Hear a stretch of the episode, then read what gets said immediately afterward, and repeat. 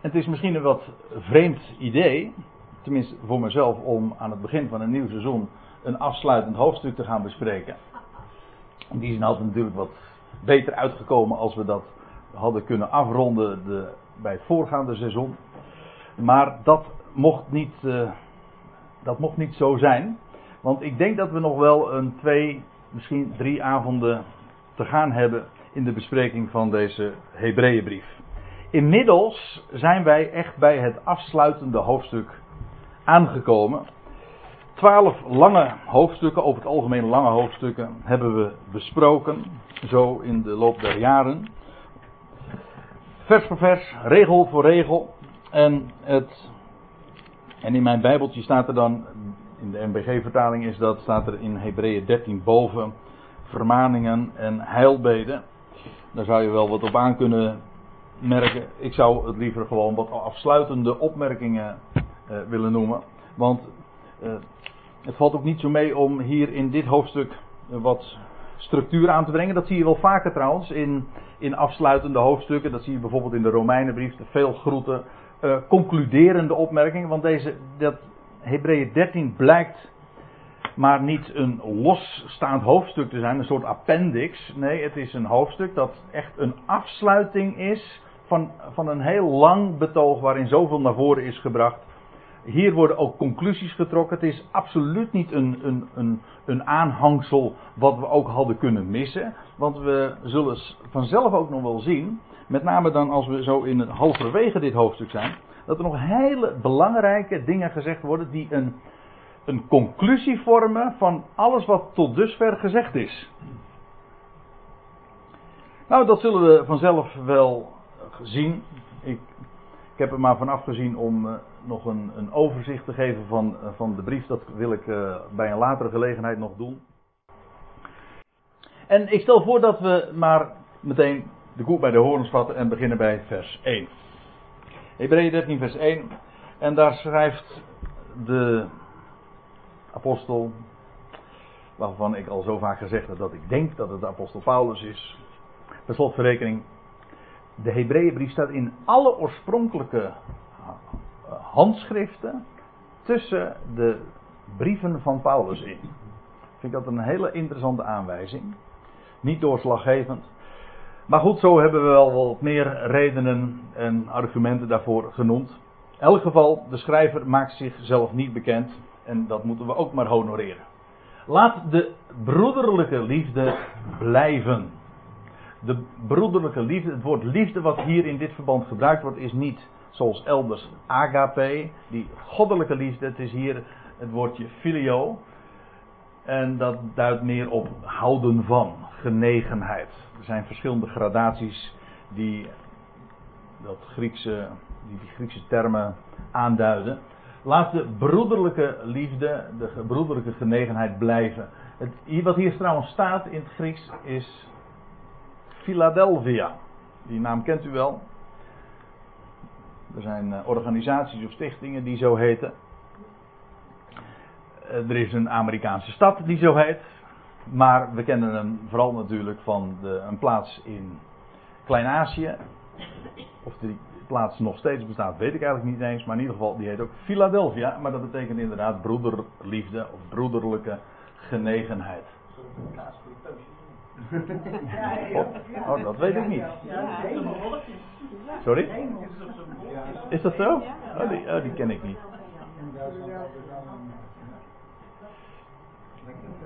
Ja. ja. Maar als de schrijver zegt laat de Philadelphia blijven, heeft hij niet over toosjes. Nee, dat heeft hij het echt niet. Hè? Nee, niet de toosjes, het is niet Philadelphia, kaas. Oh, het is kaas, maar daar heeft hij het even min over. Het is wel een Laat, de, laat die Philadelphia, die broederlijke liefde, blijven. Dat woord blijven suggereert dus dat de, die broederlijke genegenheid daar al was. En wat de schrijver waartoe hij aanspoort is, laat dat zo inderdaad zo zijn en blijven. We lazen eerder in hoofdstuk 6, vers 10, daar dat de schrijver naar voren brengt. Want God is niet onrechtvaardig dat hij uw werk zou vergeten. En de liefde, hier staat trouwens wel agape. En de liefde die gij voor zijn naam getoond hebt door de diensten, de diak, hier staat het diaconie, de dienst echt. De diensten welke gij de heiligen bewezen hebt en nog bewijst. Staat er eigenlijk iets anders, maar dit is dan het idee. De dienst die gij eh, de heilige bewezen hebt, maar ook nog steeds bewijst. Nou, daarvan zegt de schrijver nu, zoveel hoofdstukken later, laat dat alsjeblieft zo blijven. Zo goed, we horen als broeders bij elkaar en daarom die genegenheid en die liefde is kostbaar. Dat is, het eerste, dat is de eerste afsluitende opmerking die hij daarin maakt. Lijkt me ook vrij veelzeggend. En dan Vergeet de herbergzaamheid niet. Als ik me niet vergis, staat er in de Telos-vertaling de gastvrijheid. Klopt dat? Vergeet de gastvrijheid. Ja, de gastvrijheid niet. En het kan wel zijn dat in de Statenvertaling ook dat staat, of de vreemdelingenliefde. Ook de herbergzaamheid. Een wat uh, verouderd woord. Maar in het Grieks staat er trouwens philoxenia. Uh, philoxenia, wij kennen wel uh, xenofobie. Een, een, term die we de laatste jaren nogal veel horen. Dat wil zeggen angst voor en haat tegen zelfs vreemdelingen. Maar xenia, dat heeft dus te maken met vreemdelingen, met gasten. Maar een vreemdeling is een gast, nietwaar? Dus het is eigenlijk de liefde voor vreemdelingen. De, of de, het houden van, ook hier staat weer dat philo, dat houden van, die genegenheid, goed zijn voor gasten of vreemdelingen. En vandaar dus dat de Telos-vertaling gekozen heeft voor gastvrijheid. De gasten opnemen. En vandaar dus de NBG herbergzaamheid. Vergeet dat niet, dat is een groot goed. Je zal trouwens dat in de brieven heel dikwijls opmerken, dat dat een grote deugd is als de grote deugd wordt opgemerkt om gasten, vreemdelingen, en dat kunnen vreemdelingen van allerlei soorten zijn, dat, daar kun je opvatten mensen van een andere, uit andere landen, maar het zijn in het algemeen mensen die jou vreemd zijn, die jij niet kent, maar dat je ze opneemt in huis. Ook uh, in de brief van Paulus wordt er meer dan eens op gewezen. Het is trouwens een eigenschap die, denk ik, hier in het. Nou, dat weet ik wel zeker uh, in het Westen veel minder in, in aanzien staat dan, de, dan in de Oosterse landen. Want daar is het echt een heel groot goed om altijd je huis open te hebben en altijd mensen te willen en kunnen ontvangen. En als zij dan arriveren, uh, dan ze ook te voorzien van eten en slaapgelegenheid. Kortom, echt ze je huis daarvoor open te zetten. Liefde voor, voor, en genegenheid voor, voor de gasten en vreemdelingen. Vergeet dat niet, staat hier. Want daardoor hebben sommigen, zonder het te weten, engelen geherbergd. En de schrijver doelt hier zonder twijfel op de bekende geschiedenis die we vinden in Genesis 18. Geschiedenissen moet ik eigenlijk zeggen, want je vindt dat van Abraham, die, die vreemde mensen ontving, ook allerhartelijkst, meteen ook met de maaltijd en al. En later in hoofdstuk 19 ook nog van Lot. En die zich helemaal er aanvankelijk niet van bewust was dat het inderdaad engelen waren. Zonder het te weten hebben zij uh, logie verleend aan boodschappers. Ik veronderstel inderdaad dat de schrijver hier inderdaad doelt op hemelse boodschappers. En op deze geschiedenissen. Je zou ook nog kunnen wijzen op Manoah. Daar ben ik iets minder zeker van. Maar in ieder geval, sommigen hebben dat zonder onwetend gedaan. Met andere woorden, dat is eh, des te meer een motief. Je weet soms nooit wat je in huis haalt. Dat kan, kan je negatief opvatten. Maar ook in, zoals in dit geval positief. Ik heb er wel eens uh, een half poosje over na. Is dat iets wat, je nog steeds kan overkomen? Hemelse boodschappers, ja, dat ja. is ook maar een vraag. Engel, wat wordt er nou? Want je hebt ook de engel der gemeente. Ja, een engel een engel uh, is absoluut niet per definitie een hemelwezen. Dat kan ook. Je leest van Johannes de Doper was ook een engel. Een, bode, een boodschapper namelijk. En, van de, en de verspieders in Jericho, je leest het in, het in de brief van Jacobus, die worden ook engelen genoemd. Dat zij, uh, de, Rahab had de, de engelen in haar huis opgenomen. Ik geloof dat, ze, dat het er zo dan in de brief van Jacobus staat. Dus dan gaat het onmiskenbaar om de verspieders. Zij die om een boodschap gestuurd waren. En dat waren dus geen hemelwezens. Maar nogmaals, hier staat sommigen uh, kennelijk door het zo te formuleren, suggereert te schrijven dat hij daarmee doelt op een hen bekende geschiedenis, op verschillende geschiedenissen. En ik zou niet weten of dat, uh, welke dat andere zouden zijn dan in ieder geval Abraham en Lot. Maar jouw vraag was, komt dat nou, vandaag nu nog ja, voor? Oh. Ik heb daar eigenlijk ook wel zo mijn twijfels over. Ik denk dat God uh, zijn woord nu gesproken heeft en dat hij op dit moment verder niets meer bijzonders te melden heeft. Maar ik moet erbij zeggen dat ik het wel voorzichtig zeg. Want, Om ingrijpen in bepaalde situaties. Ja. Ja. Nou, als ik nu een antwoord geef, dan moet ik zeggen, dan ben ik bang dat ik ook uh, iets zeg uh, zonder te weten uh, wat ik nu eigenlijk zeg, of zonder het echt uh, hard te kunnen maken. De Bijbel doet daar niet echt een regelrechte uitspraak over. In het algemeen zou ik, is mijn gedachte van, nou, God heeft zijn woord gegeven. Hij, het is vandaag een tijd van zwijgen en straks gaat hij weer spreken. En ik, uh, dat hij nu nog uh, bijzondere boodschappen zou sturen, ik weet het niet. Ik heb mijn twijfels erover, maar meer dan twijfel is het niet. Maar het, lijkt, het gaat denk ik ook een beetje buiten, het ligt een beetje buiten het bestek van, van de, deze bespreking. Hoewel je misschien dat dat de, de gedachte of de achtergrond ook van deze vraag is, van bedoelt de schrijver hiermee te zeggen van nou, doe dat nou, want je weet maar nooit dat je nog nu nog steeds een engel zou kunnen, eh, kunnen herbergen. Dat zou ook nog de gedachte kunnen zijn. Ik laat het even in het midden als je het niet erg vindt. En dan gaat de schrijver verder met na over de broederliefde gesproken te hebben, over de liefde voor gast, gastvrijheid. Nu spreekt hij over gevangenen. Denkt aan de gevangenen alsof gij zelf, uh, alsof gij met hen gevangenen waart. Dat is wat uh, wij ook noemen eh, solidariteit. Niet waar? Je bent solidair met mensen die in, een, uh, die in zo'n lot zich bevinden. En het woordje solidair betekent trouwens aaneengehecht. Je bent daar één mee. En het is, hier wordt, is, is het idee vooral van heb het inlevingsvermogen dat je zelf in die positie bent.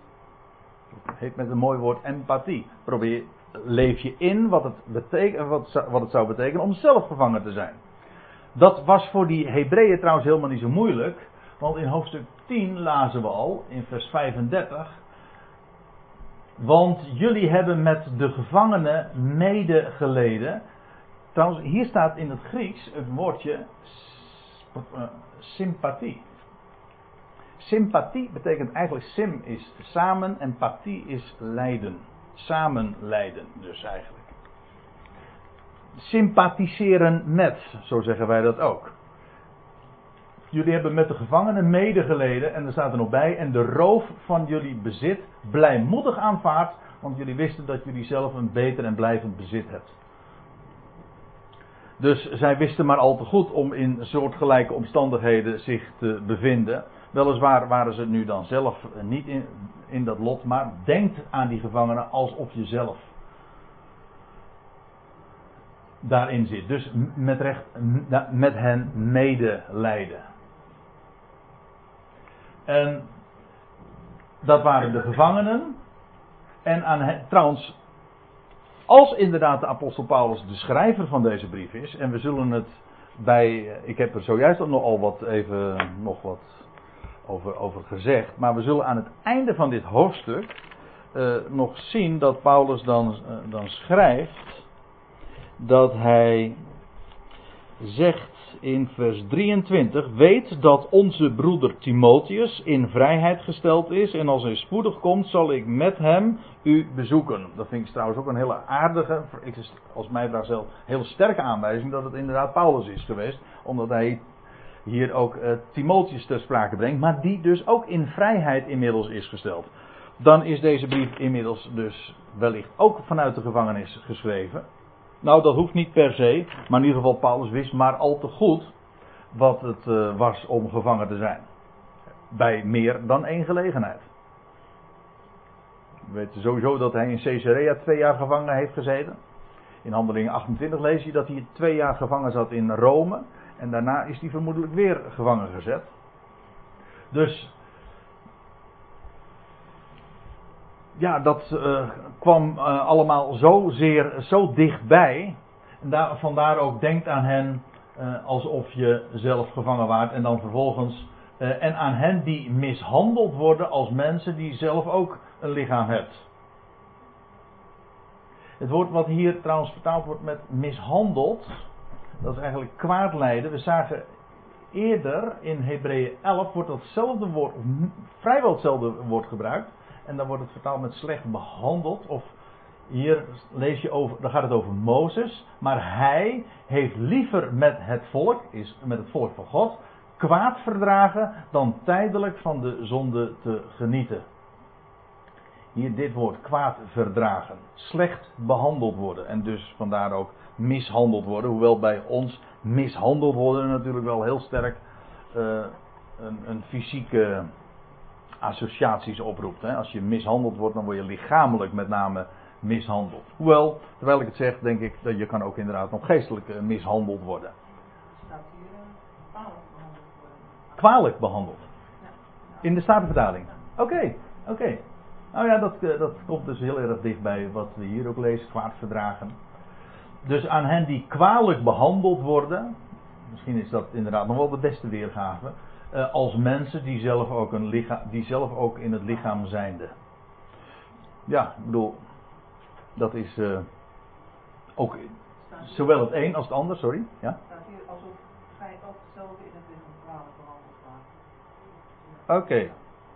Ja, dat is dan wel het idee. Is, dat is de herziende statenverdaling waarschijnlijk. Oké. Okay. Ja. Dus in beide gevallen aan, eh, aan zulke lotgevallen denken als, als ja, dat jij zelf ook in die positie zou, je zou kunnen bevinden. Als, als mensen die zelf ook een lichaam hebt. En dan vers 4. Het huwelijk zij in ere bij allen. De opmerkingen die nu gemaakt worden, die staan min of meer uh, los van elkaar.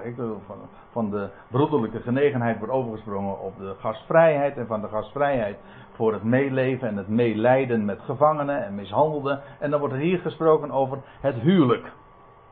Het huwelijk zij in ere bij allen. Kom daar nog maar eens om. Hè? Maar eh, dat woord, laten we eerst eventjes wat uh, preciezer naar de begrippen kijken. Het woord wat hier gebruikt wordt uh, is ja, huwelijk. Het, het, Griekse woord is gamos. Wat in onze taal ook nog weer terechtgekomen is als we het hebben over monogamie. Er zit weer dat gamie of polygamie. Dus meerdere vrouwen hebben. Maar dat is.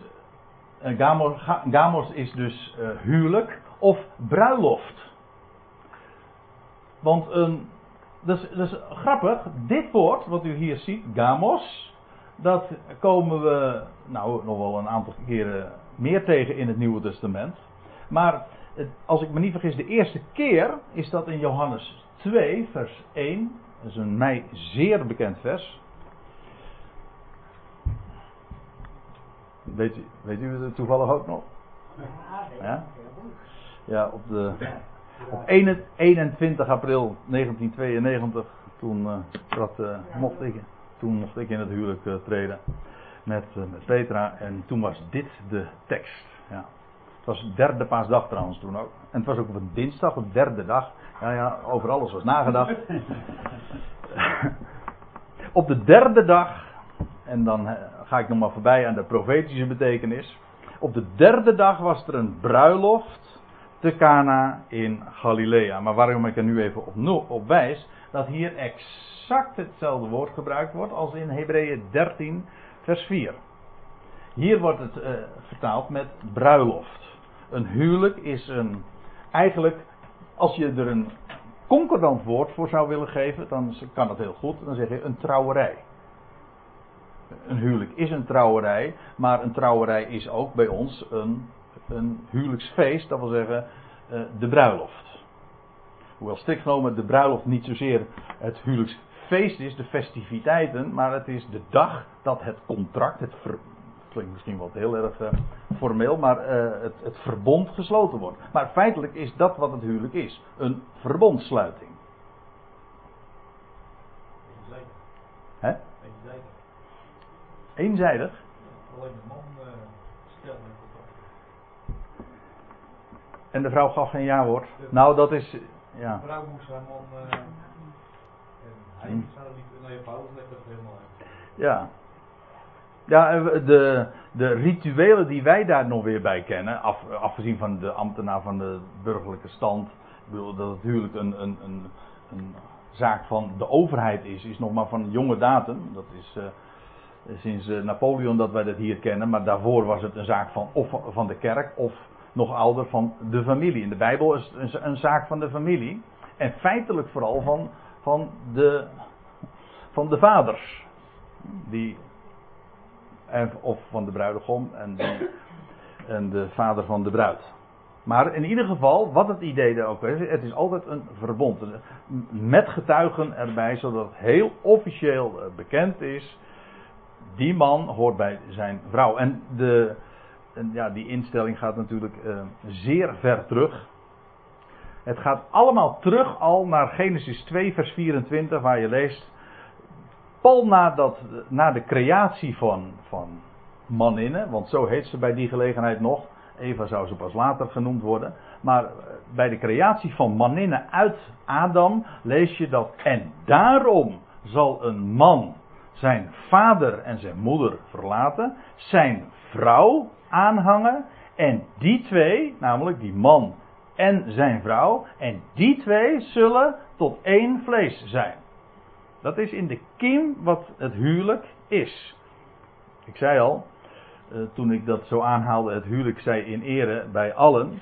Uh, daar moet je vandaag niet meer mee aankomen. Maar we hebben ook, denk ik, totaal geen idee meer wat een huwelijk is. En dat het een zaak is van een man en een vrouw. En een man en zijn vrouw. En die twee zullen tot één vlees zijn. Het is een, een, woord trouwens dat dan bij meerdere gelegenheden ook wordt aangehaald in de Evangelie, maar Paulus doet het ook twee keer zelfs in de Korinthebrief, in de Efezebrief geeft hij een zeer verheven uiteenzetting en dan zegt hij ook nog wat het geheim van die, van die woorden is, want dan zegt hij, ja, dat één vlees, weet je waar het op slaat? Op Christus en de Ecclesia, ja, en de gemeente. Dit geheimenis is zeer groot. Dus dat, daar zit zo enorm veel in, maar dat is zo'n compact woord, maar ook zo enorm duidelijk waar die hele instelling op teruggaat. Het is de vereniging van man en vrouw. Dat wat ooit één was, dat wordt weer één, één vlees.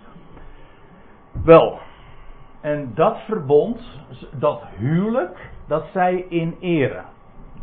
Als een goddelijke instelling van den beginnen, zegt de Heer Jezus trouwens ook als daar mannen, als daar uh, bij hem komen en met de vraag over die scheidbrief, et cetera. En dan zegt hij, hebt gij dat niet gelezen? Eh, want van den beginnen is het niet zo geweest. En dan haalt hij exact datzelfde woord aan als wat ik zojuist ook aanhaalde uit Genesis 2 vers 24. Dat is een buitengewoon uh, belangwekkend punt wat in heel de schrift weer terugkomt en uh, met diepe betekenissen. En als ik zojuist, ik kan dan toch niet nalaten, als dan uh, gewezen wordt in Johannes 2, vers 1, en op de derde dag was er een bruiloft, dan is dat zo enorm duidelijk, met name dan in dat Johannesevangelie ook, dat dat verwijst naar de, de grote profetische derde dag die straks gaat aanbreken dat de Heer een nieuw verbond zal sluiten met zijn volk. En ik zal u tot bruid werven voor de Aion, zegt staat er dan in de Hosea, maar je vindt dat ook in zulke soortgelijke dingen in Jezaja, in Jeremia, in Ezekiel. Die waarheid, dat God zijn volk weer zou huwen. In feite is dat nieuwe verbond, waar het in de Hebreeënbrief zo uitgebreid iedere keer over ging, is een huwelijksverbond. Zoals het oude verbond ook een huwelijksverbond is. En dat er op de derde dag een bruiloft is en dat daar een geweldige uh, een geweldig wonder van nieuw leven plaats zal vinden. En wat dacht je wat als daar in het boek Openbaring. Want huwelijk zij in ere, dus ik kan niet uh, nalaten om toch eventjes de eer en de heerlijkheid daarvan op, het, op de kandelaar te zetten. Uh, als daar gesproken wordt in het boek Openbaring over de bruiloft van, van het lam, het lammetje. Dan verwijst dat ook weer naar dat Messiaanse Rijk. Dat de Heer zijn een huwelijk zal sluiten, waarbij ook vele gasten, de volkeren, zullen uitgenodigd zijn om op die derde dag dat feest te beleven.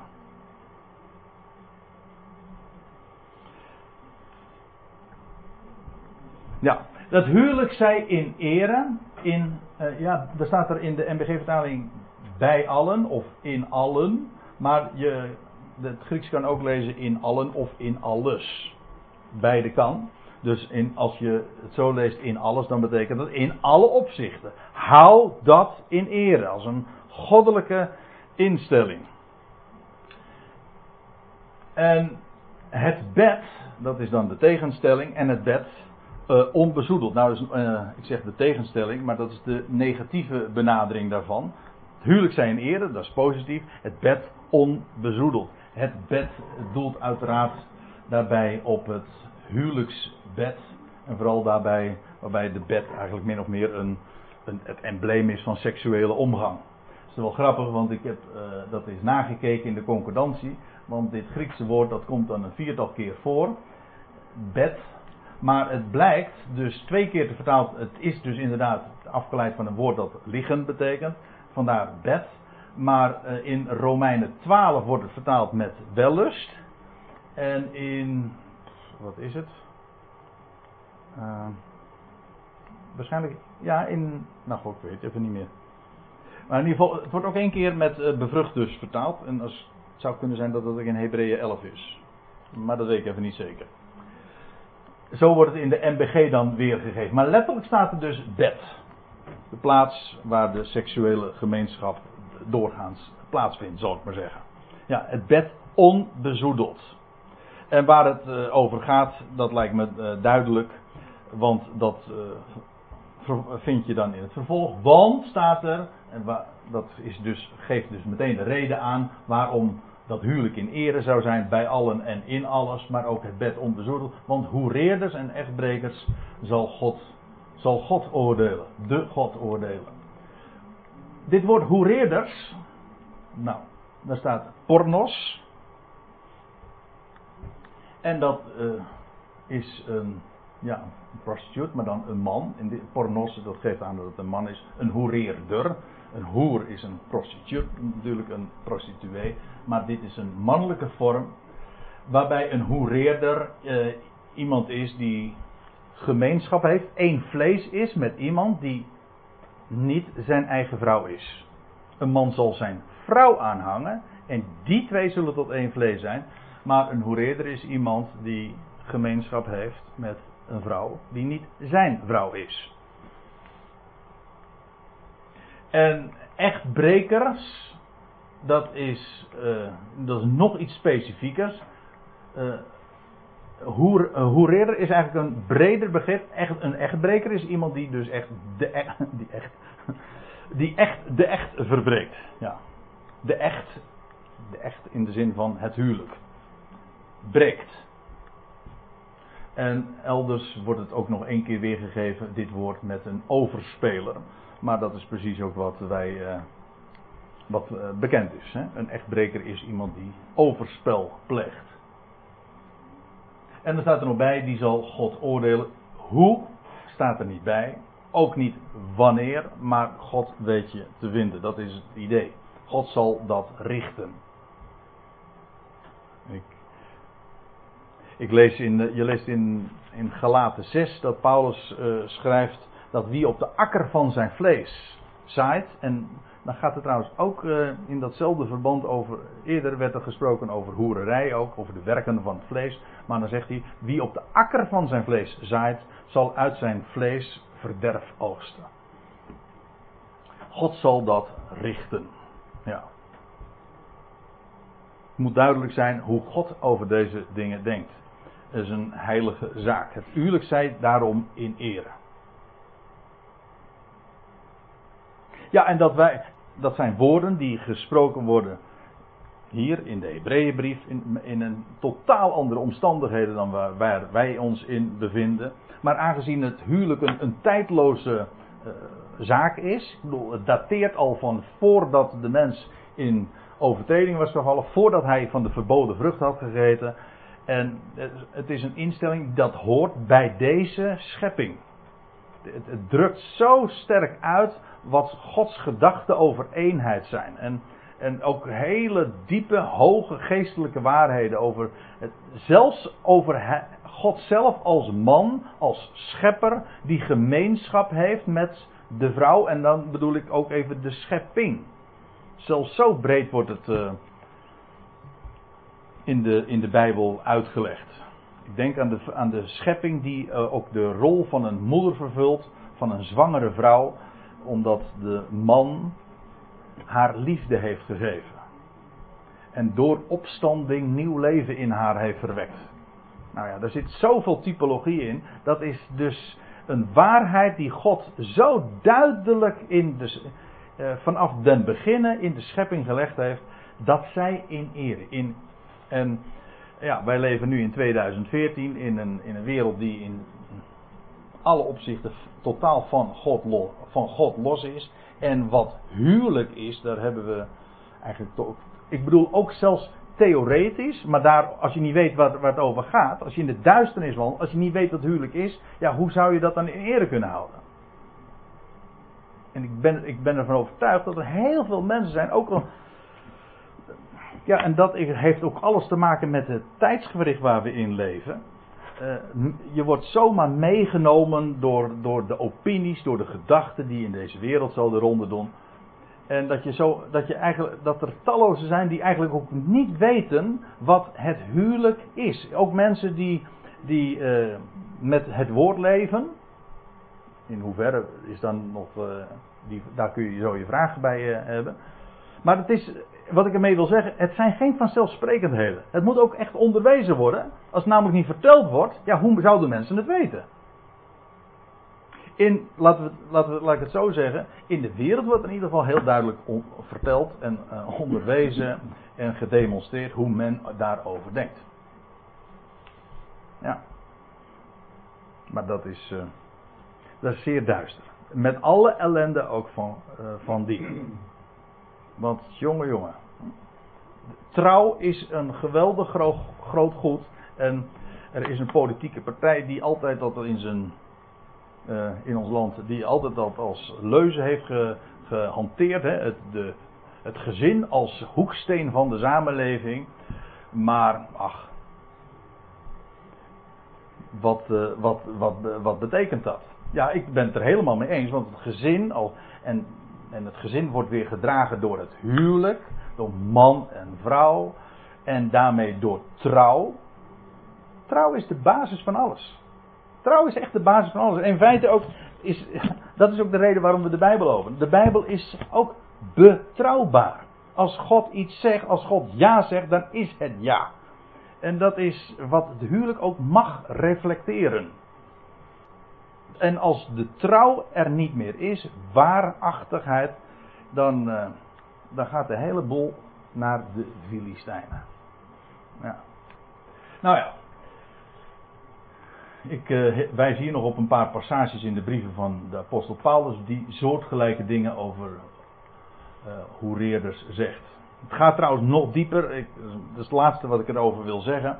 Want hoererij, dat is een uitspraak trouwens in de Evangelie die, die de Heer Jezus doet in de, in de bergreden. Dat uh, hij spreekt ook over echtbreuk. Maar hij zegt: een, ieder die een vrouw aanziet om haar te begeren. Ja, ik weet dat dat vers ook heel dikwijls anders wordt uitgelegd. En zelfs dat elke seksuele fantasie eigenlijk al, al eh, geestelijke hoererij zou zijn. Daar geloof ik dus helemaal niks van. Maar wel met de wil om vreemd te gaan. Dat is het idee. Dan ben je al vreemd gegaan. Kijk, vaak is het, zijn het de omstandigheden die een mens nog uh, netjes houden. Maar stel je voor dat er geen controle zou zijn. Stel je voor dat, dat je gewoon ongebreideld je, eh, je gang zou gaan. Dan zou je. Laat ik een voorbeeld geven. Van David lees je.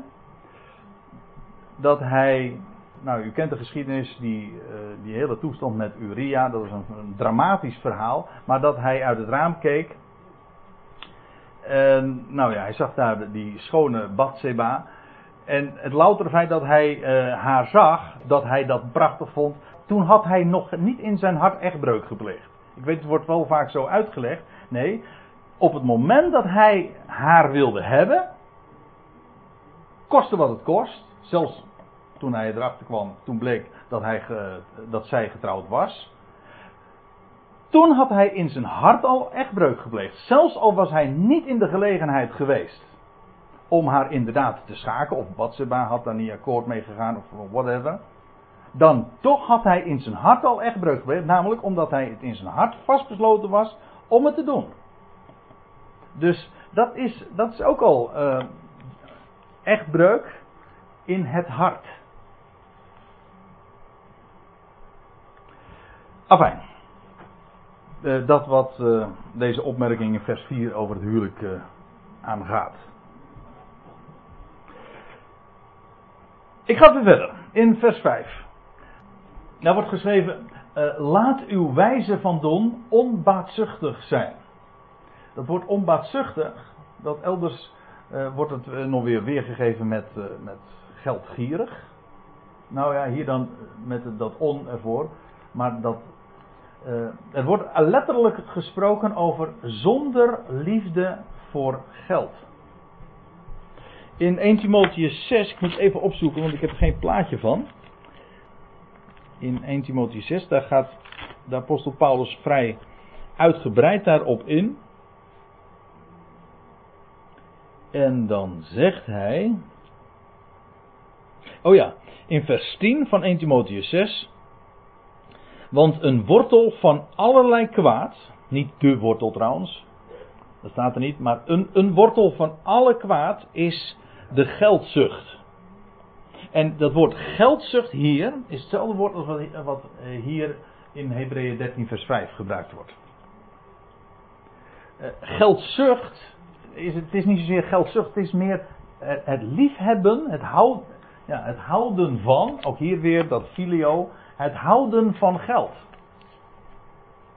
Zucht, eh, dat, dat klinkt meteen zo ziekelijk. Nee, het is gewoon houden, houden van geld. Dat is dus helemaal niet de bedoeling. Geld is iets waar je, waar je mee, omgaat. Het is erg makkelijk, als zoals we dat dan zeggen, als je boodschappen doet, niet waar. Maar op het moment dat je ervan houdt, dan heeft het je hart in beslag.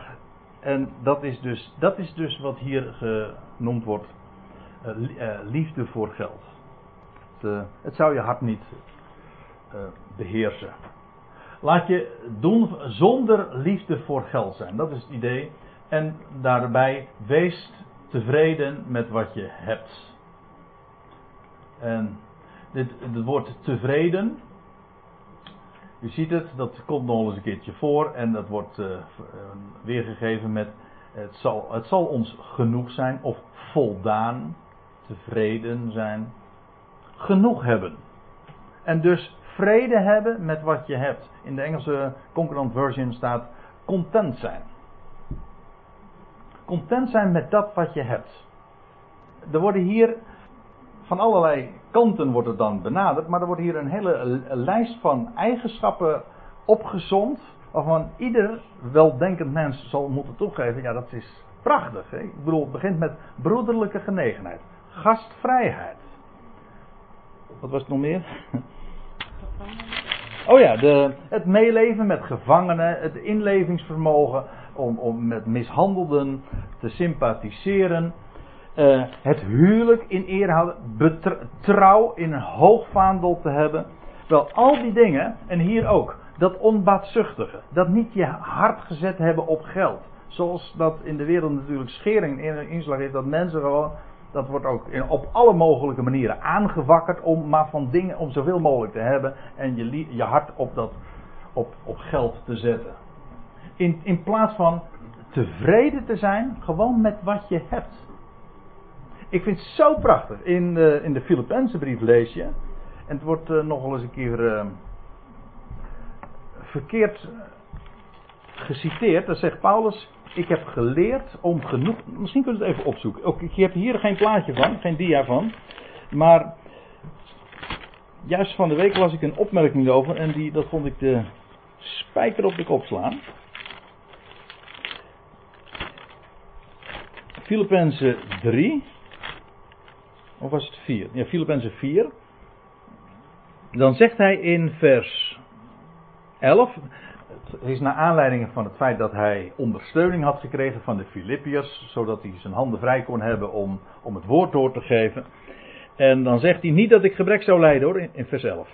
Want ik heb geleerd met de omstandigheden waarin ik verkeer genoegen te nemen.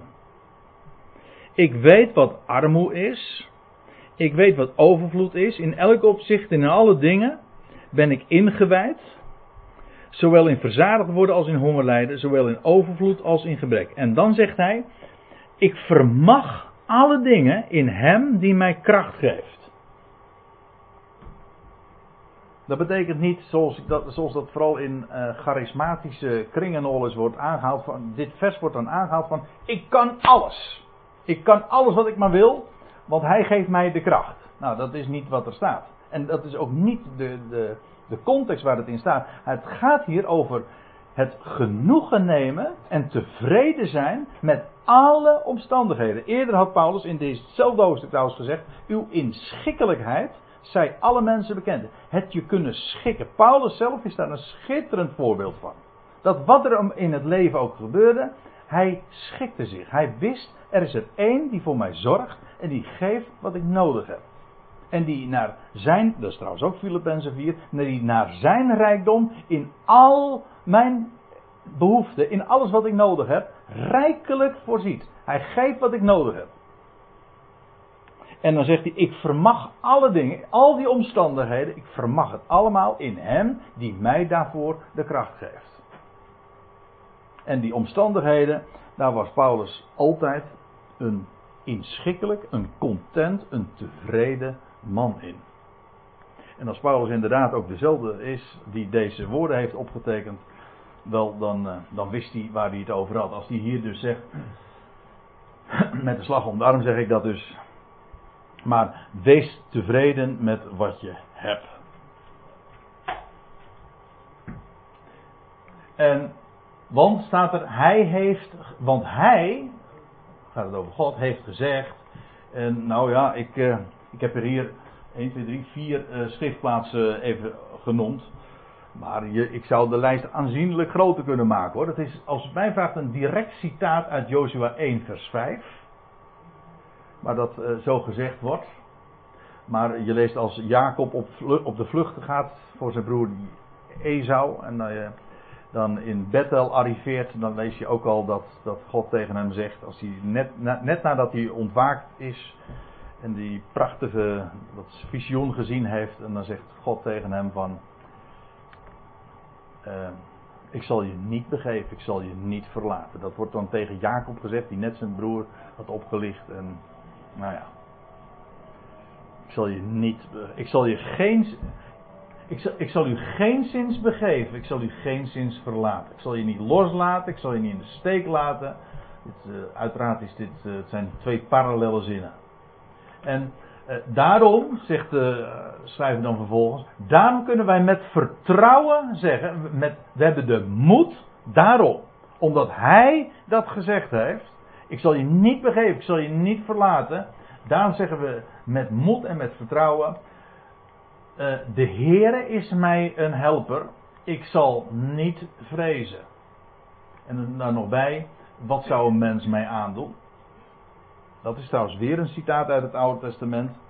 En wel uit onder andere, het meest duidelijk uit Psalm 56, vers 5. Dat is die geschiedenis dat David. Ik had het net over naar de Filistijnen gaan, maar David ging met recht toen naar de Filistijnen. was die in Gat. Een mooie geschiedenis hoor. Hij was in Gat. En u weet wel dat hij zich daar als, zo zegt men dan, als een gek, als een, krankzinnige aanstelde. Dat zit, uh, als u het mij vraagt, echt heel anders in elkaar dan altijd verteld wordt. Maar goed, daar hebben we het nu even niet over. Hij zat daar in zeer penibele omstandigheden. Maar wat deed.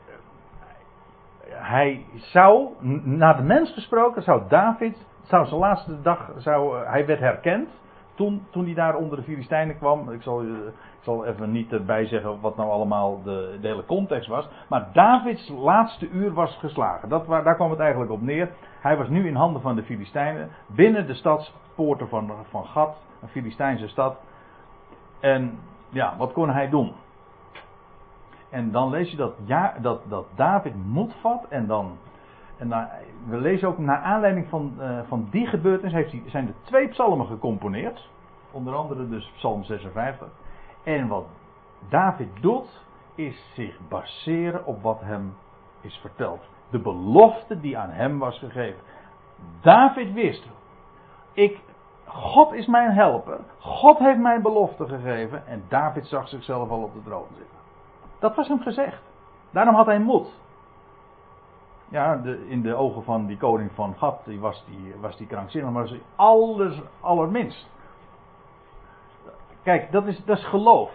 David had het woord en daarop stond hij en hij zegt van, de Heere is mijn helper en waarom zou ik dan bang zijn?